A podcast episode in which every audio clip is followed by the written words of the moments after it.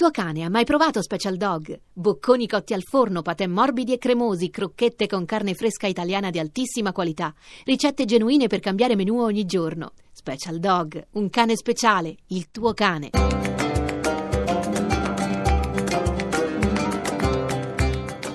Dialogo con l'Islam.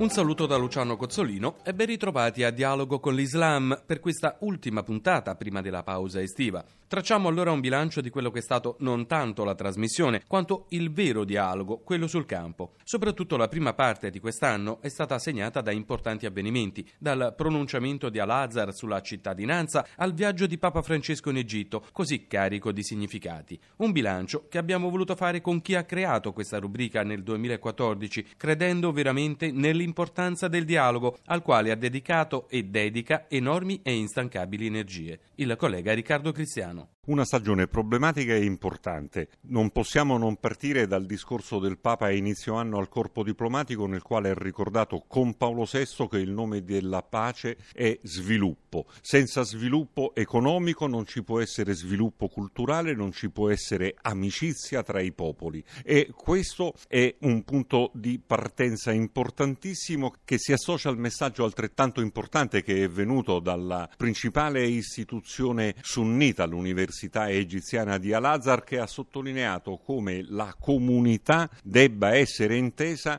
non solo in senso di comunità religiosa, non solo in senso di comunità eh, etnica, ma anche nel senso di comunità geografica di persone che vivono in uno spazio che si autodetermina come Stato e che quindi non possono che vivere sotto una Costituzione comune che li rappresenta. È il concetto di cittadinanza, è il superamento superamento dell'idea della comunità religiosa che esclude l'altro e la nascita della comunità statuale che include tutti.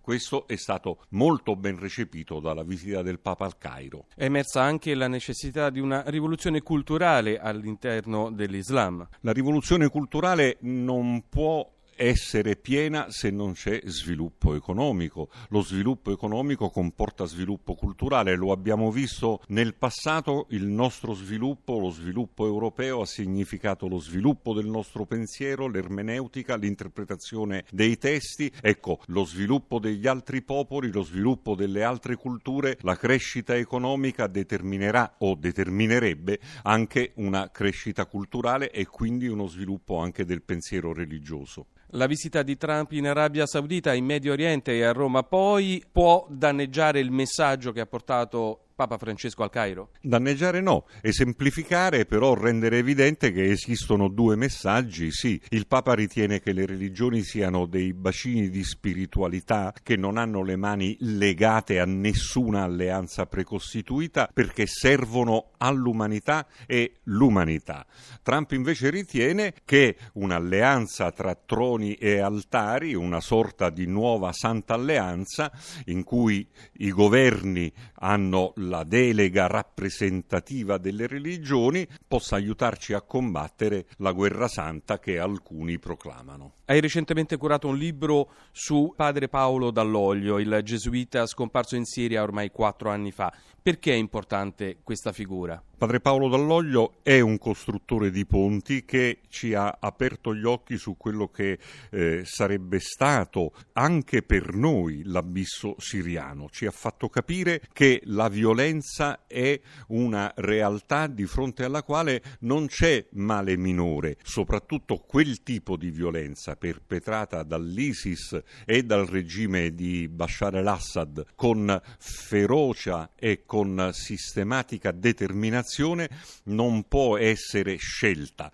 Quello che Paolo ci ha insegnato lo ha recepito il presidente Macron, dicendo che Assad è il nemico dei siriani, l'ISIS è il nostro nemico. Ecco, non c'è un solo nemico, ci sono due nemici. Paolo questo ce lo aveva detto da tempo. Mancano oggi questi costruttori di ponti? Ce ne sono di costruttori di ponti, i costruttori di ponti non sono pochi, l'importante è non dimenticarli, non rimuoverli. Paolo Dall'Oglio, cittadino italiano, è un costruttore di ponti sequestrato da quattro anni. Mi sono sempre chiesto come mai nelle nostre piazze non venga mai ricordato, non si siano mai visti i eh, manifesti con il suo volto chiedendone la liberazione. Ci fermiamo qui per questa stagione. Potete trovarci anche su internet all'indirizzo www.dialogoconlislam.rai.it. Appuntamento a settembre.